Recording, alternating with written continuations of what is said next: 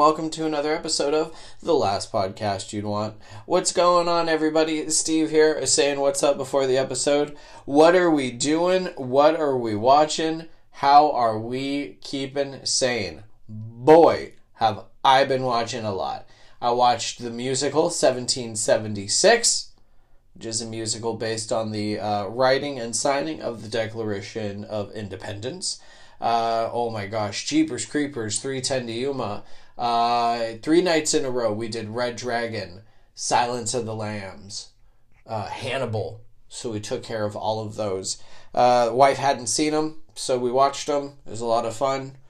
Uh, other than that, uh, da, Tony Hawk Pro Skater 1, beat it. Tony Hawk Pro Skater 2, beat it. Uh, in like three days, like it was nothing. Because I played that game when it originally came out, and it's a complete remake. Uh, a couple songs missing. Uh, the only one I noticed is "Holiday in Cambodia" by the Sex Pistols. I want to say it's the Sex Pistols. I might be wrong. Either way, I've been playing a lot of Tony Hawk. It's a lot of fun. Uh, a lot of fun online play now where you can play with people online. Uh, hit me up online, Stevis54 on the PSN if you want to play Tony Hawk with me. Uh, other than that, guys, we're going to jump into the episode. Stuart Pankin. Uh, super happy. Super happy. Uh, title episode is called Second Sight. Uh, it is a movie that is available for rent on Vudu, much like uh, 1776. It's got John Larroquette and uh, Bronson Pin- Pinchot. He played Balki in uh, Perfect Strangers. Uh, not Stuart Pankin, but Bronson. What's his name? Uh, Stuart's in that. You're gonna know him uh, possibly from Fatal Attraction. We talk about that a little bit, uh, but most people my age are gonna know him as Earl Sinclair from Disney's show Dinosaurs. Other than that, guys, we're going to jump right into it. I'm super happy to get this episode out. 92. Oh my God, 92. We are eight weeks away from episode 100. I can't believe we're almost there. This is incredible. Thank you for coming on this continuous journey with me week after week. As always, you guys are amazing. Hit me up on Twitter at TLPYW. Hit me up on Instagram uh, the last podcast you want, if you really want to email me, you can email me at the last podcast you want at gmail.com. Other than that, uh, if you're feeling a little uh, a little froggy, you feel like jumping, uh, jump on that comment page on uh, iTunes. Five stars, rate and review, please and thank you. Uh, much appreciated. And if you haven't already, uh, if you can't get enough of, of this amazing voice, uh, and you want to hear me talk about even more movies, movies in full details, uh, go check out this other podcast I'm doing with my buddy Travis this week at the box office. Uh, we got lots of uh, actual guests coming up, uh, and we're talking about some fun movies. Other than that, guys, I'm going to get right into the episode. Uh, thank you once again for coming on this continuous journey with me week after week. I love you all. You're amazing. I'm gonna go because I'm gonna keep pausing and saying uh, and I really don't like that. Guys, you're amazing. I love you. Tip the veal. Try the staff. Enjoy the episode. Let's all go to the lobby. Let's all go to the lobby. Let's all go to the lobby to get ourselves a treat. Hey everybody. Movie theaters are opening back up again. So, we have a top 5 in the box office. Coming in at number 5 this week, we have The Personal History of David Copperfield with $0.3 million. Coming in at number 4, we have the SpongeBob movie, Sponge on the Run, also with $0.3 million. Coming in at number 3, we have Bill and Ted Face the Music with $0.8 million. Coming in at number 2, we have Unhinged with $1.8 million. And coming in at number one with $3 million, Marvel's The New Mutants. Those are the top five films in the box office. I'm excited to see who's going to be in the top five next week.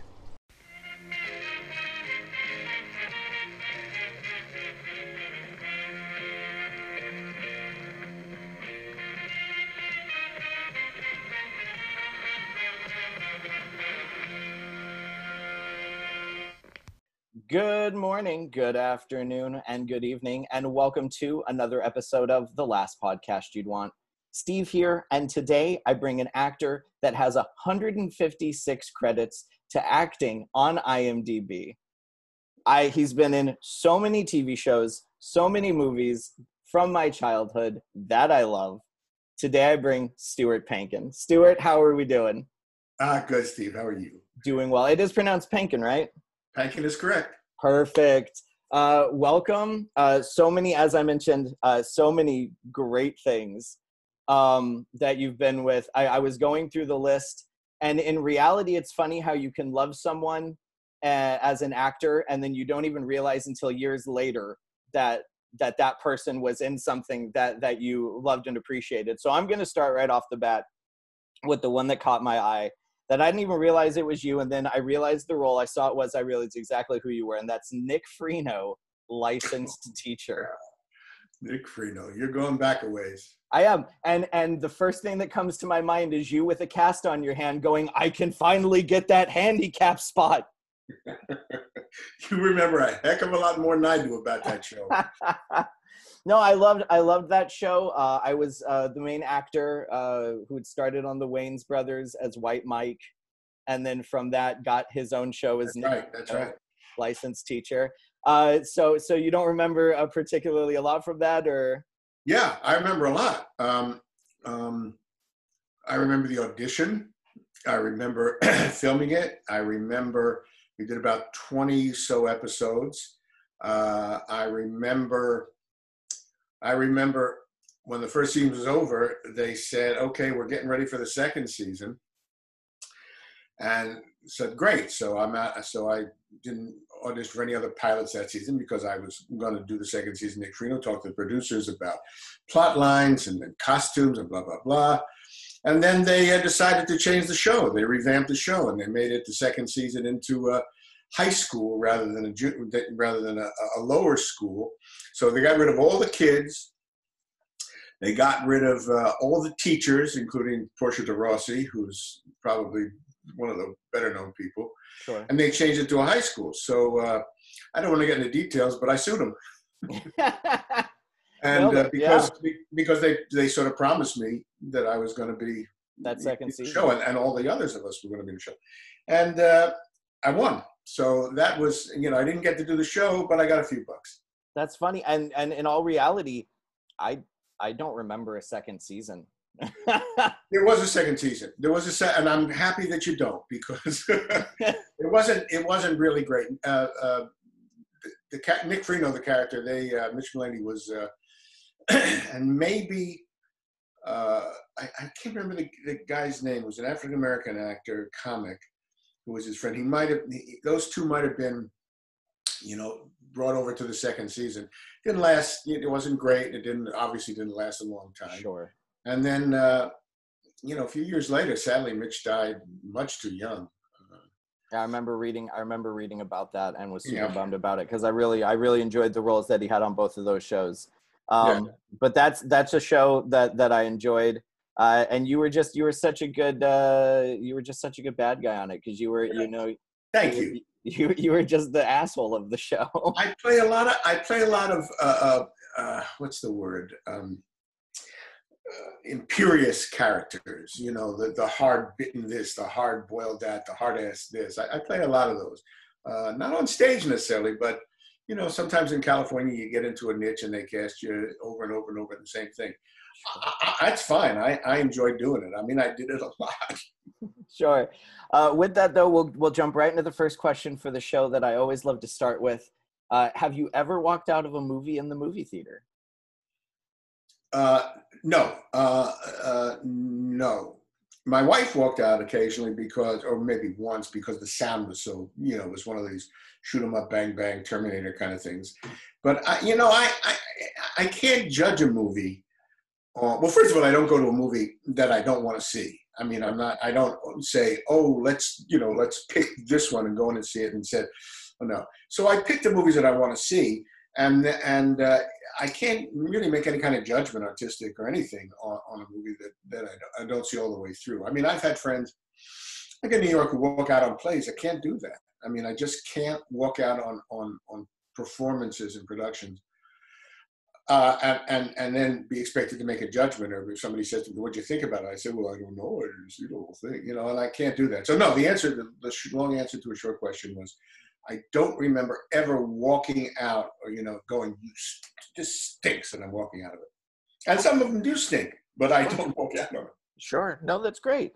Um, and that's that's uh, that's a question. Uh, that's an answer that does come up on the show, uh, and it's a respectful thing just to be able to uh, to sit there and and through the the whole process uh, and enjoy it. I will say there are several films that I have gone to uh, that I did walk out of. I did Like what? uh, Envy with Ben Stiller and Jack Black. Uh, Jack Jack. So so the cast sounds stellar. It's Ben Stiller, Jack Black, Amy Poehler, and Christopher Walken. Envy. Okay. Jack Black and Amy Poehler create this device called Vapoorize that you spray it on your dog poop and it makes the dog poop disappear. And they try and get uh, Ben Stiller in on it at the get go, and Ben Stiller thinks it's a stupid idea, and then they become ridiculously rich. Actually, I think they stole that idea from Moliere. It was. Uh, it's a very familiar plot. Okay. Uh, no, that's a joke, Steve. For God's sakes, no, it was a horrible. It was a horrible film, though. I I, it I horrible. I worked at AMC and I looked at my roommate and I said, I think we'd have more fun at home playing video games. And the dude two rows in front of us turned around and said, I think you're right. Well, you know, I, I've said a, lot. a, a, I'm not going to say a lot, but any number of movies. Uh, I do comedy a lot, and uh, and I watch movies, and I and I and I watch jokes and moments and scenes happen that I wouldn't scrape off the bottom of my shoe. Maybe if I had to spray, I could get rid of it. And I hear people around me going nuts, uh, and that that's you know, if anything would drive me out of a theater, it would be an audience that would laugh at that kind of stuff or those kinds of, of jokes. But uh, but I understand what you're saying. I mean, when you get to a movie that's uh, that talks about making dog poop disappear, I I I, Sure. I go back. I Um, and this is this is a fun little a little, little segue for me talking about walking out of movies. I went to the theater all the time with my parents. In the entirety of the time I went with my parents, my mother walked out of two movies. One of which was within the first 10 minutes. And that movie was in 1990, in which you play Sheriff Parsons, and that's Arachnophobia. Oh, well, she walked out because she was scared of spiders. I bet. 100%. Yeah. Oh no, I, get- I get that a lot. I get that a lot. Uh, you know, and I forgive her for that. I don't mind if she saw Sheriff Lloyd Parsons and walked out and spit on my character. That'd be one thing. But no, a lot. Some people cannot take that movie, cannot watch that movie because of spiders. But uh, and it's funny. It's called arachnophobia. She walked in knowing it's about Oh. spiders, and it was within that first five minutes in the jungle scene with the spider, and she just looked at my dad and went, "Can you give me the keys?" and because she had her little romance novels, and she went out to the car and she she read her book. Well, you know, Joy, my wife does that occasionally. If she, I, I don't know any specifics, but if she doesn't like a movie or if it sounds bad or if it's too violent, she'll go, you know, in the lobby and read a book, you know, until the thing's over. Yeah. I've, done- I've never done that. the other movie that she did that with was The Good Son with Macaulay Culkin. I don't know that movie. Oh, Macaulay Culkin and Elijah Wood. Macaulay Culkin plays the bad guy.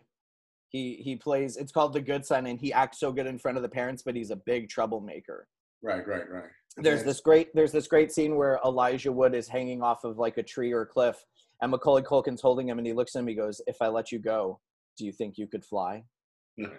Like in all in all seriousness, like it's a it's a twisted film, and he takes a dummy and he throws it on a freeway overpass into traffic and causes this horrendous accident.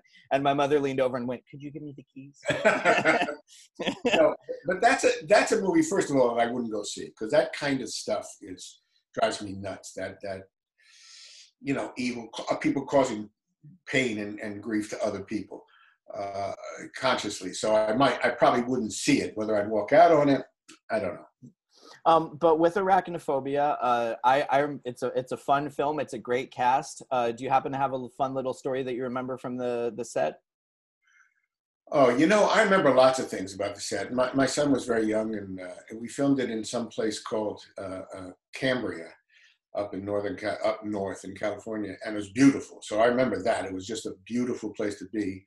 I remember getting along with everybody, uh, Jeff Daniels and, and, and Brian McNamara, Jim Handy. And, uh, I didn't work a lot with, with Harley Jane Kozak, but she was a swell person. Uh, I remember um, we use New Zealand, they use New Zealand spiders, which apparently are very expensive per spider, about like almost a thousand bucks a spider to get them there. And they had spider wranglers all over the set.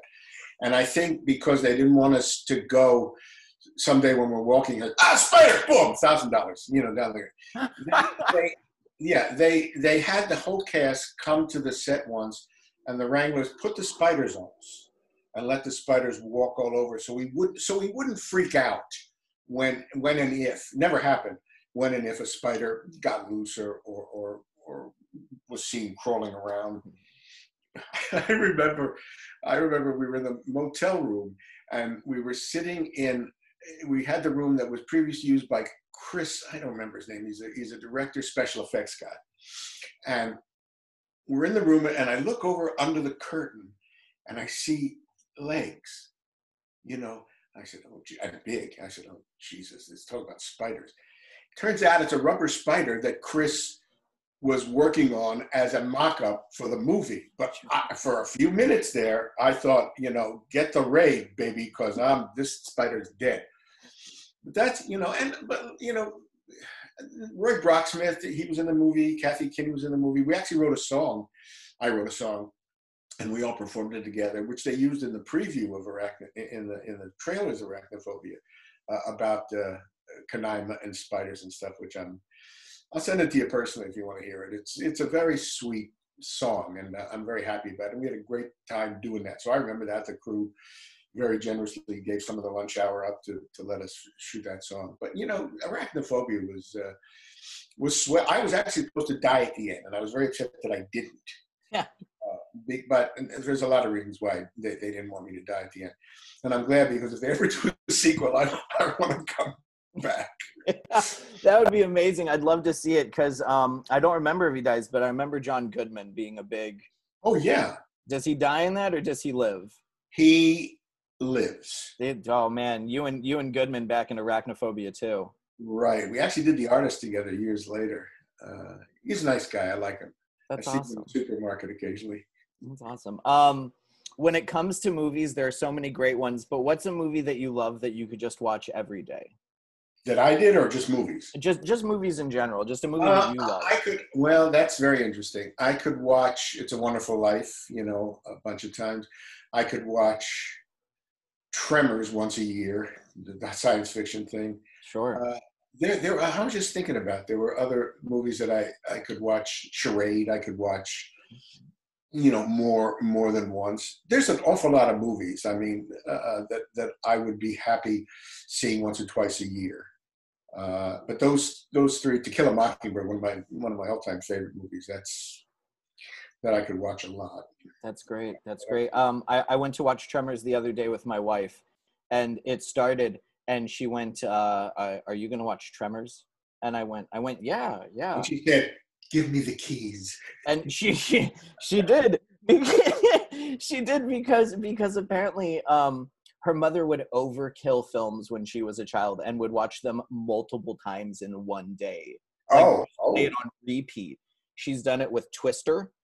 She's done it with tremors. She's done it with the mummy. She's done it with bridesmaids where she'll play she'll play the same movie repeat multiple times during oh, the day that, that that would that, that that's not my my cup of tea. But uh, me yeah, I could either no. I mean, but you got to you know even the movies that you love and you'd watch over and over again. There's got to be some time between you know uh, between viewings so that you could just you know breathe a little bit and then watch it again. absolutely There's an awful lot of movies I watch. I watch a lot. Some some of the old movies too. Some of the, you know, I don't I don't know. There's movies that I've seen years ago, and then if it comes on television, like I don't know, The Thin Man or whatever, some wonderful black and white or Cagney movie, you know, I'll, I'll stop and watch that. I I sometimes. You know, if I'm if I'm channel surfing and I see a movie, I'll stop. My wife says, "Stop it! You've seen it." I said, "I just got to finish the movie." yeah, yeah, absolutely. Yeah. That's great. Um, oh my goodness. Um, so talking of movies that that um, You got a lot of shoes behind you, Steve. that's the that's um actually those are mostly scarves. Scarves. Cool. Yeah, that's that's my wife's uh, that's my wife's little setup. She also uh, has a betta tank, and I think part of the cleanups in that as well. um, when it comes to um, earlier films, I mentioned to a coworker uh, that I was interviewing you, and uh, she said, "Oh, he is in my favorite film ever. Let him know." Uh, and that is uh, Fatal Attraction, 1987. That's that's a that's a, a tops and taps for me anyway. Fatal Attraction, great, Yeah. great movie. Sure, uh, it's it's it's a movie that I know a lot of people don't like the the saying, but I feel it's a movie that's definitely lasted the test of time. Oh, it Like, has. It it it holds up. It's just as good uh, now as it was then, and it'll be good. It'll be just as good in another twenty years because no one can make a film as good and as well as that movie was done. Well, yeah, I, I'm. That's very nice to say. I, uh, but Fatal Attraction, it has. It has held up over the years, and uh, we just actually years ago. I, I guess it's been out over 30, but 25 years. On the 25th anniversary, we had a reunion, uh, not a reunion, but a, a documentary of the making of Fatal Attraction, and I, I, I participated, and and I don't know if Michael participated, but Harley Jane, Harley Jane Ann Archer, and Ellen Foley and the little the kid, the girl who played the, the little kid, the, the daughter participated. So, you know, it keeps going on and on. It's the gift that keeps on giving, uh, which, you know, and and most of that, the credit lies at the feet of Adrian Lyne. He just had a great, great vision for that movie. I mean, I used to occasionally, uh, if I was in the scene or not, even not in the scene, watch him work and watch him mold and shape the scene and the actors, and and it was, uh, yeah, he gets all the credit, and I'm extremely grateful because I was in New York. Sorry, I was in Los Angeles doing uh, not necessarily the news, and the casting call came through, and I I auditioned for Adrian, and the producers apparently, and I hope they certainly regret it now, said, "Why don't you get somebody from New York? We're shooting it in New York. Why do you?" And he said, "God bless his soul." No, no, I want Stuart Pankin to do this role. I will be eternally grateful for, for that because it, one of one of the high artistic uh, points in my life. It was just a, a wonderful experience, and I owe him a lot. That's awesome. That's awesome, and it's it's uh it's an amazing film. uh, when it comes to movies, uh, what are some movies that you love that take you back to your childhood, to a more youthful time in your life? Well, well, any movie that I've seen with my parents, my father, my you know, my anytime I think of those movies, it, it's a warm. I mean, I can think of a lot of them. Maybe you're you're too young, but Teacher's Pet and The Buccaneer and Twenty Thousand Leagues Under the Sea got me. It got me to to be enthralled with uh, with underwater stuff. So I became a certified scuba diver because of that movie. But those types of movies, those movies, uh, those two, uh, there's probably a lot. Hans Christian Andersen. Uh, my aunt took me to that. Funny Face. Uh, went with my mother to see that, and when we lived in Massachusetts. But those those are some of the movies that that that take me back, and that I, I'll you know always be grateful for. What's the one with the monkeys? Uh, Planet of the Apes. My dad and I went to see that. I auditioned. I actually tried to get into NYU, NYU for acting. They didn't want me, but Columbia wanted me, so that's okay. But after the after that difficult audition, we went to see Planet of the Apes. I'll never, you know, I'll always be have a warm feeling for those movies Sure, because of absolutely. my parents and because of my youth. That's great. That's great. Um, when it comes to youth, as I mentioned at the top of the show, there are a lot of things that you've done uh, from my youth that I look back and I, I hold I hold with high regards that I can watch it today and I can laugh just as hard as I did when I was seven years old. And that would be 1989's Second Sight. God bless you. You know, I, I that's a movie that that I again really loved. Loved doing it and hanging out with those guys, uh, Bronson and, and, and Larroquette and uh, and Bess Armstrong. There, it, was a really fun experience. Uh, it- uh, we got to stay in Boston for about ten weeks, which was nice. Um, yeah, Second Sight was uh, was um, it was interesting. You don't remember the name, but Bernie Brillstein was uh, was a manager, my manager, and he was it became president of Lorimar. and he put me in that movie. And uh, it turned out to be, as the producer said, what a nice three shot. You know, there were three of us because we spent a lot of time together. Uh, and the interesting thing and the difficult thing was it was during the writer's strike. And the man who wrote it wrote Dead Poet Society. You'll, you'll figure out the name later, you know, and it was a really good script. And then I won't mention any names, but, but if the, the people in charge felt that it needed changes, so they changed it and it became less interesting and effective as the original script. And maybe that's one of the reasons. I mean, the endings changed all the time. I mean, they put in a cartoon, as I remember, at the end with a frog. I don't remember what happened. But uh, I think the movie uh, would have probably been a bit more successful if they'd stuck with the original script.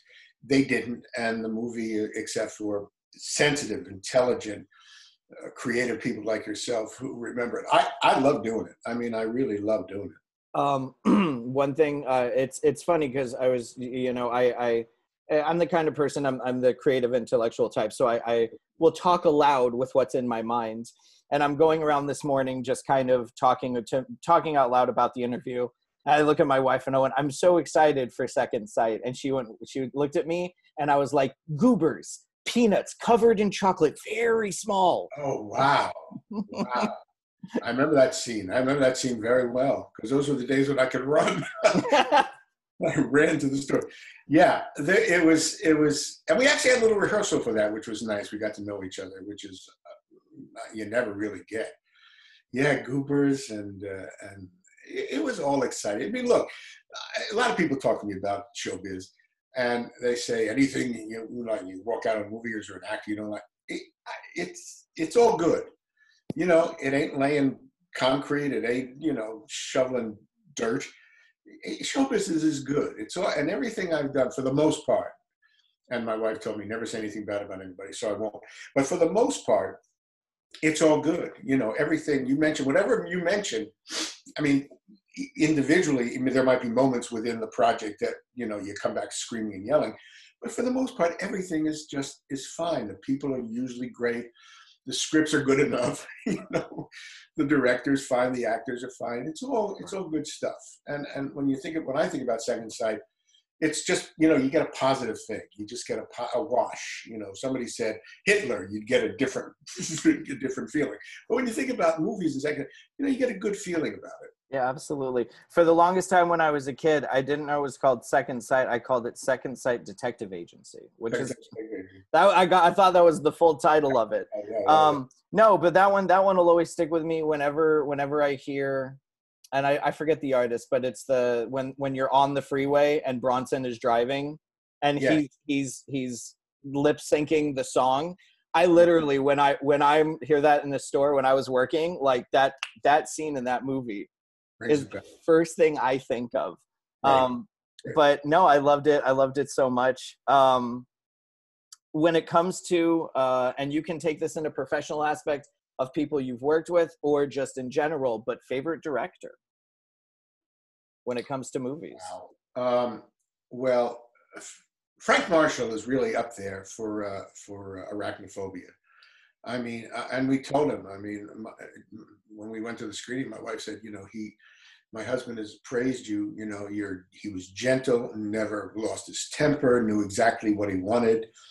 Uh, and that's what you, you know, as a, as a good director, I was always told, you don't have to be right, but you just have to do something. Every decision doesn't have to be right, but you have to make a decision, you know, and Frank did that and he was right most of the time. So he's, he's really up there.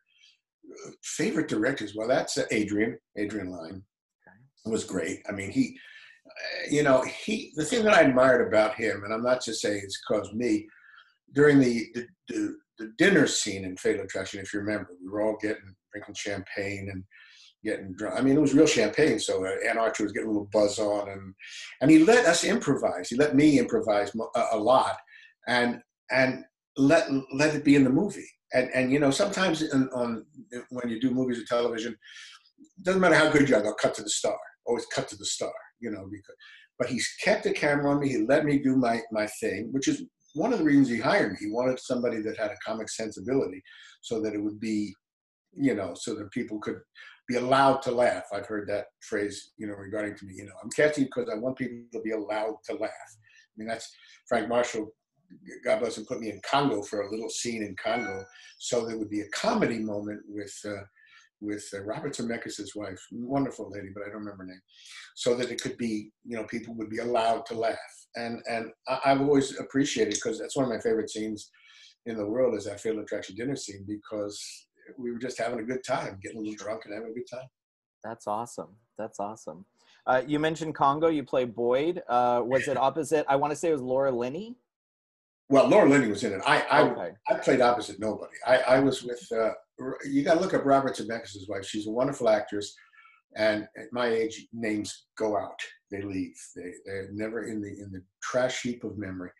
But uh, yeah, it was just a small scene, like I said, to to get some sort of comic out. We were both kind of trying to be funny and to let the audience know, you know, it's not all serious. It's not all monkeys and blood. It's you, you can laugh if somebody says something funny. And I thought that was very clever of Frank to, to do that. I mean, it, it, you know, he thinks he's a smart guy. Sure, absolutely. Uh, that was another one, Congo. I mean, a lot of movies uh, with my parents. We went to the movies once a week, uh, if not, if not more, in reality.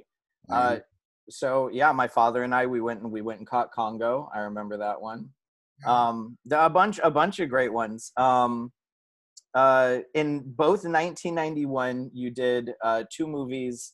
Uh, one that that some people would regard as the director's lesser quality films, but I actually love it a little bit more. Uh, and that's Mel Brooks' Life Stinks. Good for you. Yeah, somebody just said the other day that that's an underrated movie. Uh, it was, Really. I, I, you know, I, I can't be objective about it because, well, I was in it. Uh, but I thought it was it was funny. Mel, he was the actor, he was the star, the producer, the director, the writer. I mean, he had everything. so much on his plate, uh, and that's not to excuse the, the fact that there, there might have been you know missteps in the movie. And it was also one of the hottest spells in Los Angeles, and we were filming in hot buildings and hot outside. So there was a lot of things to contend with. Whether that affected the movie, I don't know. I thought it was I thought it was swell. I again, I mean, uh, Mr. Brooks, because of that, put me in another another film that he did called The Vagrant, which I really enjoyed doing. Uh, so I'm very grateful to, to, to him, and I think it's a good movie. I think it was I think it was funny. Jeff Tambor, you know, we became friends because of that movie. I mean, that, that, that's what showbiz is. It, it was good, and I'm glad you liked it. And yeah it's it's funny uh and it's it's great scenes and it's it's he's a comedic genius i think regardless of what he does and it, it shows even in a movie like that. Like i said a lot of people say it's lesser they they'd hold it lower on their their list of films that he's done and I, I i definitely hold it higher and it's probably just because i saw it once again i saw it at a younger age. I was born in 82 so 91 i would have been you know nine eight nine years old um and there's a lot of good comedic sticks with it and and it sticks uh, another one that you did in 91 is uh, Mannequin on the Move. You're picking these movies that nobody remembers. I would, I'm, I'm going to say people, some people remember these movies. I, Well, I, Mannequin was the, as you know, this was a sequel to to Mannequin uh, to Mannequin. yes. uh, which was a pretty successful movie. This was not as successful, but um, well, I, I, I have a fond memory because we filmed it in Philadelphia, which is where I was born and raised. There you go. So I got to see my mother. Uh, and again, uh, like I said, it's all good. Billy Ragsdale and, and Kristy Swanson, all, all these people. Uh, Meshach Taylor was uh, the late Meshach Taylor. Hollywood. Hollywood, yeah. And uh, again, that uh, that movie, the director Stuart, look it up, man. I, I I'm gone. Raffill, maybe Stewart Raffill. I think that's his name. He again allowed us to to to play with it and to and to improvise. And I remember writing uh, had a scene and I rewrote it with the actress who was in it and. Uh, and I always enjoy that. I always enjoy it. I'm not always right, but I'm I'm usually right. I mean, I'm pretty good at this rewrite stuff. Um, so yeah, i again, good experience, nice people, Uh, yes. Stewart Raffill. You were correct. Nice guy. He went on to work, never used me again, the bastard. But that's okay. That's okay. and I enjoy. I, I thought it was fun, and it's it's it's funny because it's its own film in its own right, and the only connection it has is literally one line where Hollywood just goes, "Oh, I've dealt with this before. Why am I dealing with it again?" Like that is the only connecting, the That's only right. connecting to Mannequin to Mannequin Two is Hollywood. Yeah. I, I, again, another hard ass, uh, you know, Character.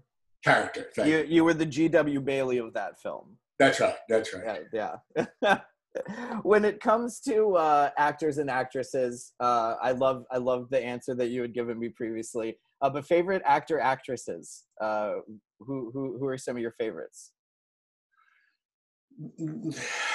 Well, the, the fact is, most of my favorite actors and actresses are were people I've worked with on stage. Sure. I mean, my wife and I were part of a theater company in Pennsylvania for years and years and years. So those people became, you know, dear, dear friends, and and we worked together many, many plays, played many, many characters. But that's not of any interest to anybody but me. So, as far as far as, uh, as far as actors, all the all the people not necessarily the news uh, were were my favorite people. Still are. We still keep in touch with each other on film, I thought Michael Douglas and Felix Tran was really nice to, to me as a, as a as a as a sort of a newbie, somebody that that you know didn't have the the, the, credits, the certainly that he did. Um, I'm trying to sneak my mind around. We did a movie called The Dirt Bike Kid with Danny Breen and Annie Bloom, who are not necessarily the news. They they of course are dear friends. Danny sadly passed away recently, but uh, that was fun. Favorite actors.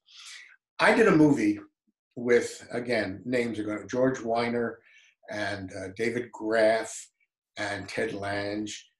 Nobody will ever see this movie. It was done on video. It was done in the uh, in, in a in a warehouse someplace. It was the most fun I've ever had on on, on set. It's called One Dozen. It's about a jury. Uh, you talk about favorite actor. That was that was one of my favorite experiences on stage, uh, on uh, in in film. Maybe what other movies have I done to think about actors that just stick out? You said David Graf. Would that be David Graf from Police Academy? David Yeah. Graf? Yeah. All right. Yeah, yeah, yeah. Yeah, David, we did that movie together. He was also in uh, Love at Stake, which uh, which we did in, in Canada. He had a part. He had a, a nice part in that. He was a nice guy. He died much too young. Absolutely. I, once again, I remember reading about that one as well.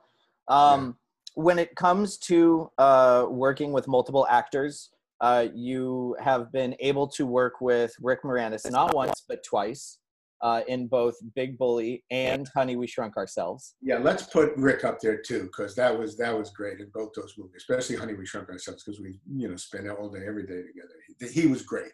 He was great. We had a lot of laughs and a lot of fun.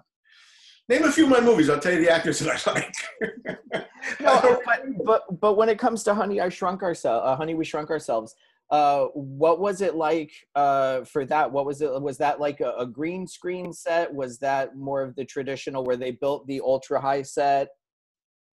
No, it was mostly green screen with a bunch of uh, uh, oversized pieces. You know, Okay. not a lot. Mostly it was special effects. It was CGI. A lot of green screen. We we filmed it in the old Howard Hughes studios down in uh, Culver City, which was kind of cool. Uh, yeah, I had something else to say about it, but I don't remember. We had, I just remember having a lot of laughs with those people. Of course. Um, and Rick was Rick, Rick Rick was was was was cool. He was great. That, that's great. I remember uh, going down to uh, so I'm I'm from California, been California based my whole life. I remember going to Disney World where they actually had a full uh, Honey We Shrunk the Kids land where you walked in and it was it was a full building of oversized blades of grass and, and all of that. Um, one of the other things they had uh, that I remember that that I remember being so ecstatic.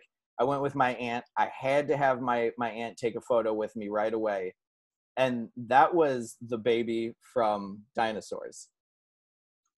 They had just a model of the baby Really, at Disney World? At Disney World Wow. and I, I just it's yeah, I, if I could find the photo, it's me with like the biggest smile on my face, and it's just like semi, you know, on shot, like half framed on uh, Yeah. of me with the baby, and and you did uh, from '91 to '94. Uh, you played Earl on the Dinosaurs, which is something from my childhood that I love. Yeah, Um, me too. Me too. when it came to that um how how did it come about getting the role of Earl?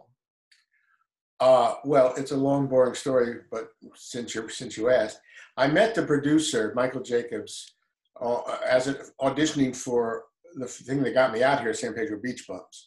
Michael was at the audition. He remembered me for the audition, and he put me in a, in a series that he did called No Soap Radio, which is a very short-lived television series, but very interesting, very improvisational, very cutting edge, blah blah blah.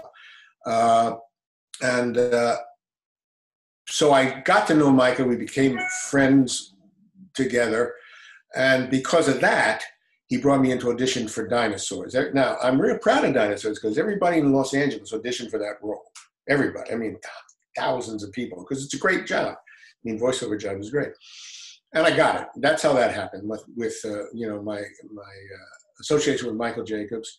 You know who he is. He did Girl Meets Boy, Girl Meets World, My Two Dads. Really nice guy, professional, and not a bad golfer.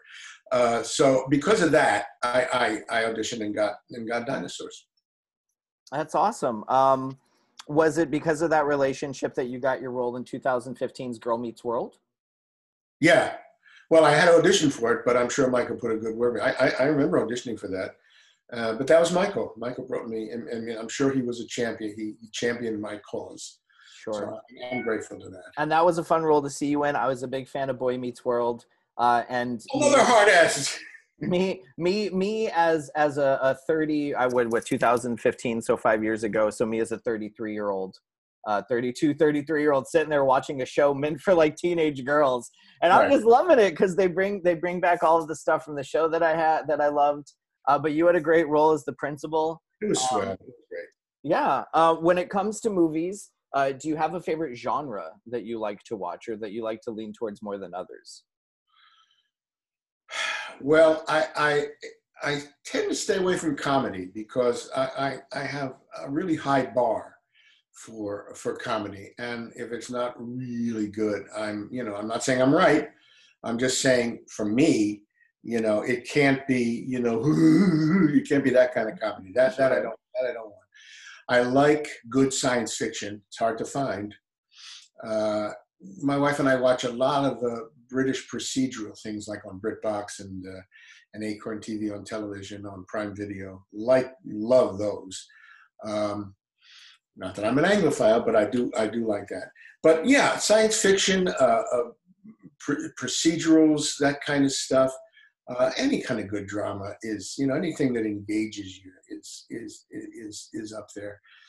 Uh, but but basically, recently the, the the television stuff. Of course, the pandemic sort of keeps you in. You don't go to movies, so you you know. But I don't seek out uh, comedies on, these on Netflix or, or, or Hulu or any of that stuff. I usually seek out uh, drama and and sci-fi.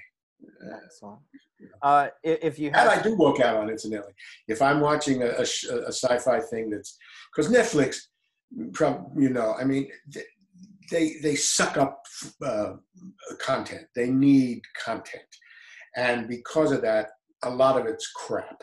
Yes. uh, now, for those of you who are who work for Netflix, Netflix, not all of it's crap, and I could make it better. But you know, but you, but that I will turn off if I turn if I if I sample a show on Netflix, doesn't matter what it is, and I don't like it, that I will turn off. That that I won't pursue. I pursued much too much garbage in my life, and I'm trying to get away from it. Absolutely. If you had to pick your your top your top couple favorite sci-fi films, what would what would be up there? well, talking about childhood, uh, it came from outer space, scared the crap out of me when I was, you know, Tarantula. I went screaming from the room when when when, I saw that movie, literally. Sure. Uh, you're talking about sci-fi, uh, you know, but all, modern ones too. Uh, uh Close Encounters and uh, uh, the Thing, the original Thing, and and I mean, you, you name a few. I'll tell you because I, I like them. Usually like them all. Sure, sure. Um, I mean, man, you now you're putting me on the spot. Well, um, it's it's hard. I mean, when you say a favorite five sci, sci, fives, those are the ones. I mean, the, sure. those are those are the top of Planet of the Apes.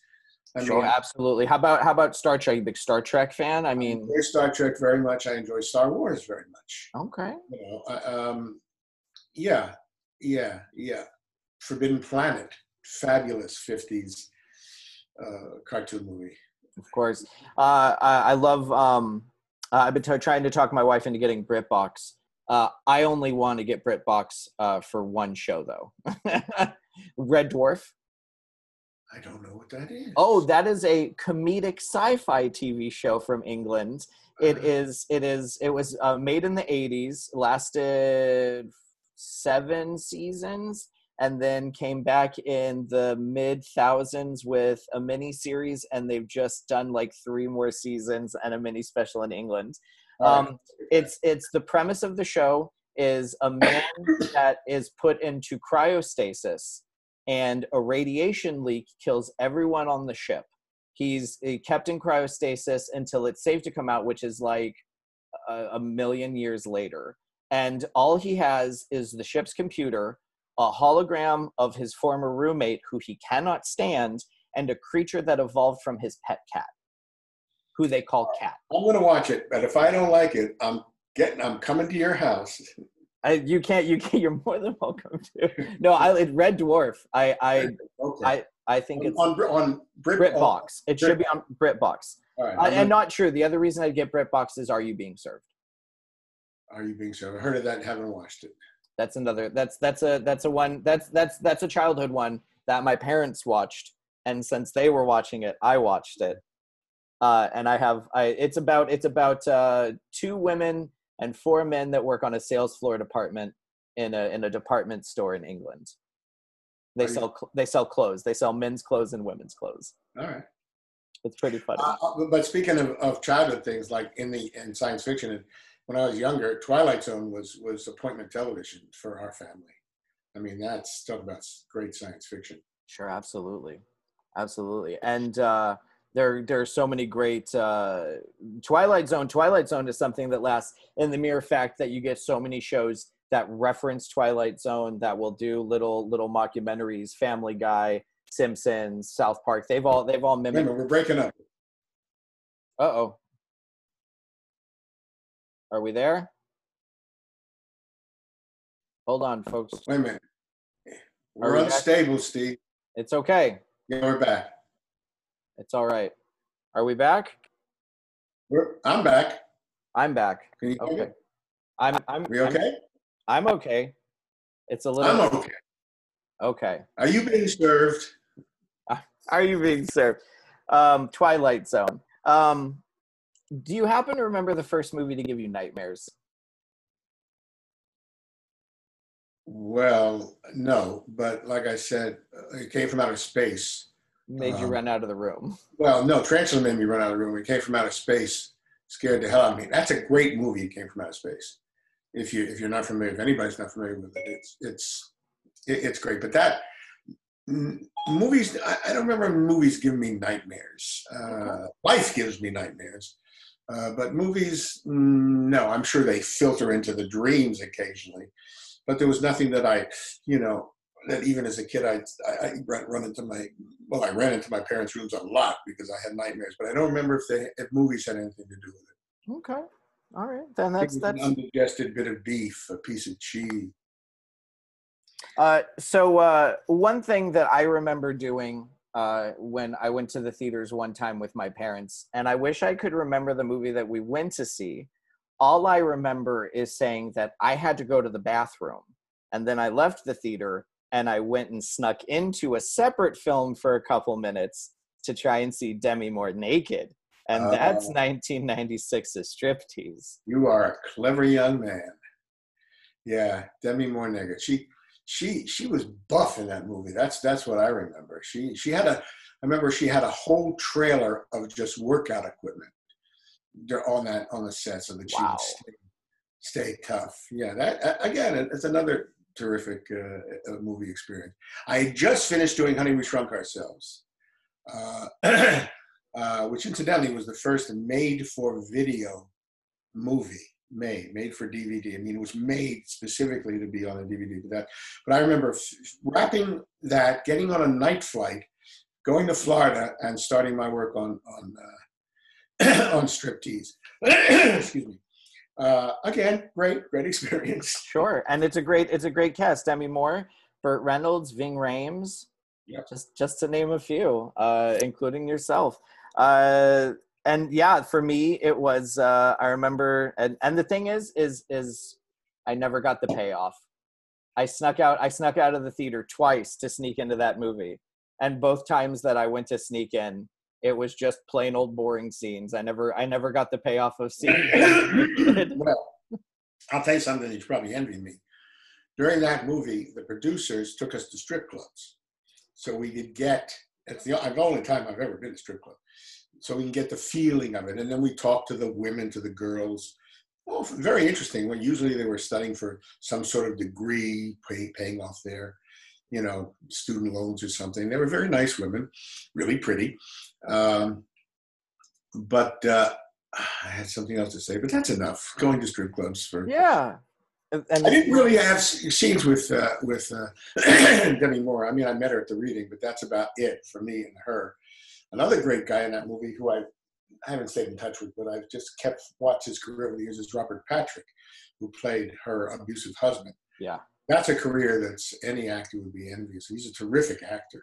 I just, I just watched him the other day in Terminator 2. Terminator 2, yeah, he's great. He's great. Uh, again, they're all, all terrific actors. There was who was the lawyer? I mean, the the the, the guy. He was he was her champion in the movie. I can't remember his name. Uh, Mm, hold on a second. look on the look at the cast list. Yep, doing it right He's a now. very interesting man. I'll tell you why. Oh God, don't get old, Steve, because it's a pain in the ass. No, I'm still here. Hold on. I know What the fuck? It just his name. eh, eh, there it is. Okay, I had it, and then I started typing striptease and striptease, and I, I went to click it, and it changed to stripes. no, Stripes. I was not in Stripes. Armand Assante, Robert. Assante. Armand Assante. Very interesting uh, guy. He actually, we actually talked a little bit about being in another project together. Uh, but he was a terrific, interesting actor. I died in the movie, and I was on a slab at the morgue. This was a real morgue in in in Miami, and we got they sort of blocked off the back where work was being done, but eventually during the day all of us got went back there and we saw some amazing things a lot of dead bodies a lot of police you know putting sticks in bullet holes to see the angle. And I, I, I, I died and was thrown in the thing and i had crab the crab had eaten me. And i said to the to the morgue guy uh, how, how's this make how's that look? And he goes took me into the freezer and he showed me a guy uh, that was uh, was in the river in the in the ocean river river where and, and the crabs had gotten to him. It was quite different than my makeup, but that was that was fascinating. And Armand also, this means nothing except an actor. He would prepare himself, which is why I loved it. I'm lying on the slab dead, and he would prepare himself. And this is what he'd do before the cameras roll. Forgive the sound. Gotta get the information. Gotta get the fi- who did it? Who killed this man? Who killed this man? Action. Do you have any information on, uh, on who killed this man? I mean, that's the way it it was his preparation for for doing it was I'm sitting there, I'm laying there saying, "Wow, I've never seen this before. This is intense." So that's a that's a memory, a strong memory I had about that. That's awesome. Um, you mentioned voiceover work and how great it is. Uh, did you personally come up with the name Sultan Pasta Al Dente, or was that a pre-written name? I, I what for like a land and all that stuff. Yeah. no, that I didn't come up with that. You know, when you when you go and you do cartoon voiceovers, it's there. It's all over. Okay. It's all over. You just create the character and they put the names down. That's So- it's super it's super funny for a name like that, you know, pasta al dente. Like a kid's uh-huh. not gonna get it, and- but the adults are like, "What? What is this? What is this?" Yeah. That's Yeah, hilarious. That's a great job for an actor, especially when you get older. You, you know, you go in your underwear, you, you do the job, you, you come home, have a cup of coffee. There you go. Uh, when it comes to movies, uh, whether whether they're they're so bad or so impactful, what's a movie that you think that you can watch once and you never have to watch it again?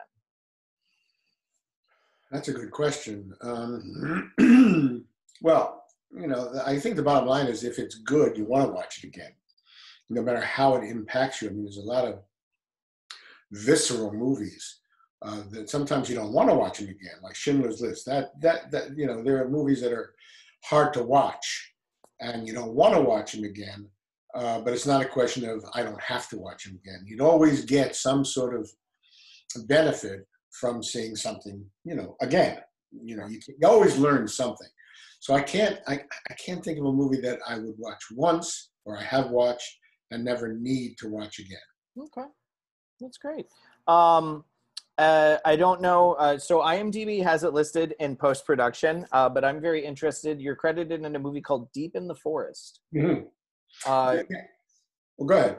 can you can you tell us a little bit about that one? Uh, Sure. on, Sure. It was written and, and in this case directed by a, a man named Jeremy Lanny, who I've worked with any number of times doing short movies. He makes a lot of short movies, tries to get them in film festivals, and uh, he's kind of successful. It, some of his movies have won awards. So he wrote this full-length movie about. It was kind of political about a group of people. It's in a uh, politically charged country. I mean, not I'm not going to say fascist, but it's of that kind of sensibility in the country. Soldiers are strong. So these people who object to that, um, they're happily secreted away in, in a in a cabin, in a mountain cabin, uh, avoiding the soldiers because they're they're looking they're they're they're peace persons. They're you know the Democratic Society Committee. That's what they're that's what they're called. So the movie basically takes place in the mountain cabin, talking about um, uh, what we can do, the, the bunch of us to do to uh, to avoid being captured by by these soldiers. and during the movie, it's kind of not. I mean, you're, talking about people get shot, people's arms get broken, the, the children, you know, almost spill the beans. A little child spills the beans. I play a, I play an old uh, Jewish constitu- professor, a constitutional uh, expert, constitution expert who um, who um, is sick uh, uh, and and has got some physical problems, but he he tries to to be a, a voice of reason, and uh, that's it. I mean, I mean, it's it's kind of silly to talk about a movie without having nobody's seen it, sure. but that's basically it. It's a kind of political um, adventure um, movie. That's that's awesome. It's it's uh, I you know I, I like to look at the works and IMDb can very can be very interesting because they can list works of movies that uh, aren't necessarily going to be made, uh, which I always which I always think is interesting. Um, as we come to an end here, uh, final question. No, Steve, I've got two or three hours left. I, if if you got the time, we can we can pull up all the stuff. Um, uh, movie recommendation, uh, movies that that you love that you feel uh, the listener should go check out.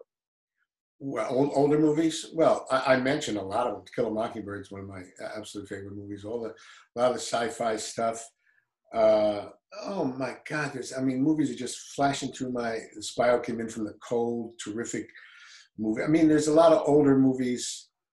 Uh, Charade, Charade. I could watch Charade once a year. That's a terrific movie. Um, there's so many. I mean, I, I, I, I, uh, in the course of this interview, I've mentioned a lot of them, and all those are I'll stand behind. They're all terrific. Perfect. That's Go great. see- No, Fatal Attraction. People should see that. Strip Tease, Second Sight, The Dirt Bike. Anything, just go. Those just are the ones that you did. Go on IMDb, look up Stuart Pankin, start at the bottom, work your way up. The bottom. It was before you were born. The bottom. You have done you you did a lot of you were on a lot of TV shows. There were a lot of things that Yeah. you were on the Brady Bunch. No, well, I was in the Brady Bunch. It was this sort of the sequel. They wanted to make a sequel to the Brady Bunch. Sure. Yeah, I, I, I, did that for Lloyd. There- There's there here really really quick because I, I I got it. We're we're right here. This is because I had a buddy. I had a buddy. I have a I have a friend that works at at the local uh 7-Eleven. And uh, I mentioned I mentioned I was going to be interviewing you, and the first thing he said is, uh, "Oh, you have to look up uh, what not necessarily the news." Yeah. Um. So I I mean you were on that for a bit. Uh, how did how did that all come about for you?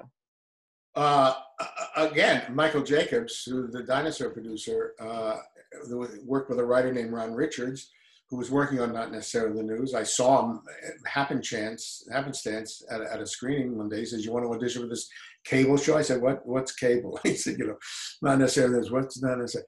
Yeah, so uh, I did that. I auditioned with it uh, for it, and I and I got that job. We had a, a fabulous six years. Somebody the other day just had a had a show, a podcast uh, devoted to not necessarily the news, and uh, me and Mitch Laurance, who I love, and uh, Annie Bloom was in it. Uh, was in the show.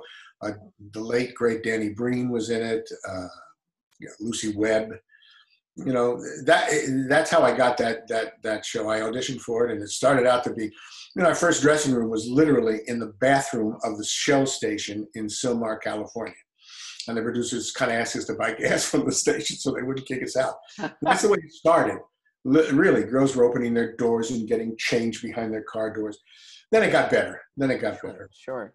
Um, well, I mean, you know, bringing up IMDb, I have to ask about uh, 1974. Free to be you dot dot dot or free to be dot dot dot you, and, you me. and me, where you What? played the man in the maternity ward. In the maternity ward. That was uh, that was Marlo Thomas's uh, kind of well-known project about uh, children. of Muppets were in it. Mel Brooks did a voiceover.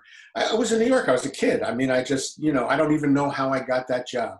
It might have been the first time I was in front of a camera, any kind of camera, uh, and I was the man in the maternity ward. I just had a pair of glasses. I I mean, when it, I mean, in reality, of the job. in reality, you just I'm listening to you. Yeah. Well, I was gonna say it was getting a little glitchy. Yeah. Okay, we're back. I'm okay now. Oh, uh, Oh, Well, Okay. story of my life. it's okay. Um, I think I'm gonna take that as a sign from the podcast gods to uh to wrap it up and take it home. I I would really. I mean, I could really. It's enough. I've talked- I really could take I, I really could take another hour just going list by list of, of, your works and, and listening. Um, I, I think this is great. I've really had a good time. thank you. Where uh, where can people find you online? Online, well, uh, I, I don't have a website or anything like that. If you want to see some of my stuff, go to YouTube uh, and and you know click on Stuart Pankin. Then you- you'll get a lot of stuff like Not the News has a lot of episodes and other things. Um, go on IMDb if you want to see if you want to find out about me. You know, if you want to watch a movie or a TV show. But that's it. YouTube's the best place. I don't have any kind of Instagram presence or Twitter presence or you know YouTube. Uh, Or you can just write to me, care of. Well, I told you I'm in the witness protection program, so I you can't you can't give away can't with give that. out that address. No, that's okay. Um, as we wrap up uh, here at the last podcast, you'd want we try and keep a PMA, a positive mental attitude, which is something I think we definitely need. Uh, do you have a message of positivity or a personal mantra that you'd like to pass along to the listeners as we finish up?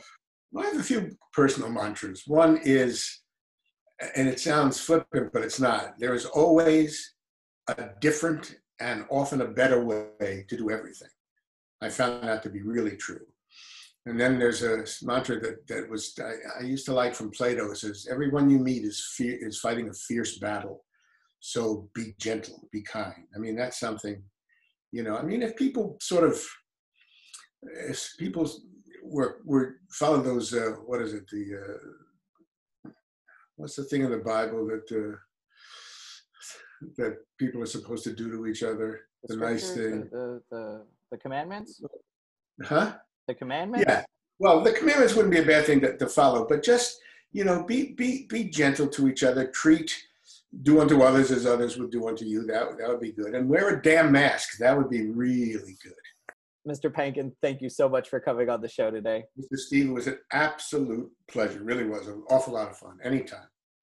And ladies and gentlemen, that has been another episode of the last podcast you'd want. And until next week, tip the veal, try the staff, and I'll see you then.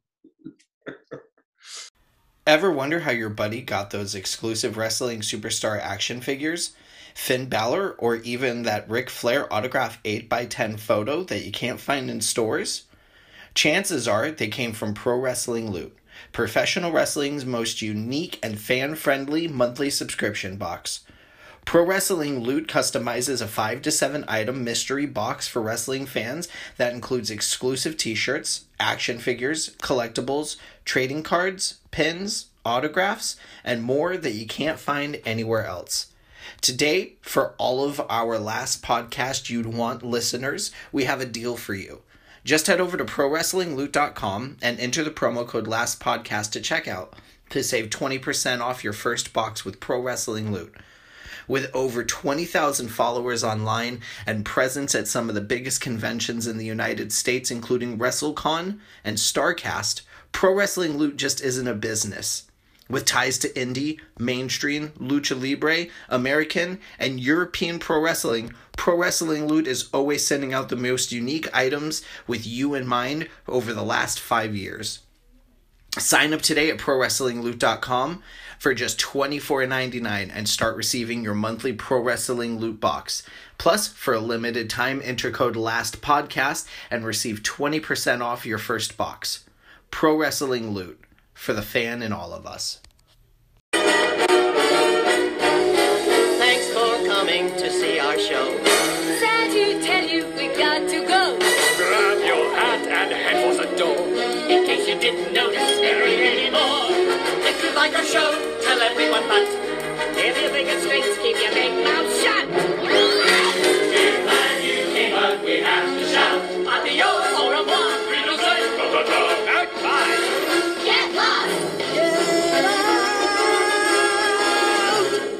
It's over.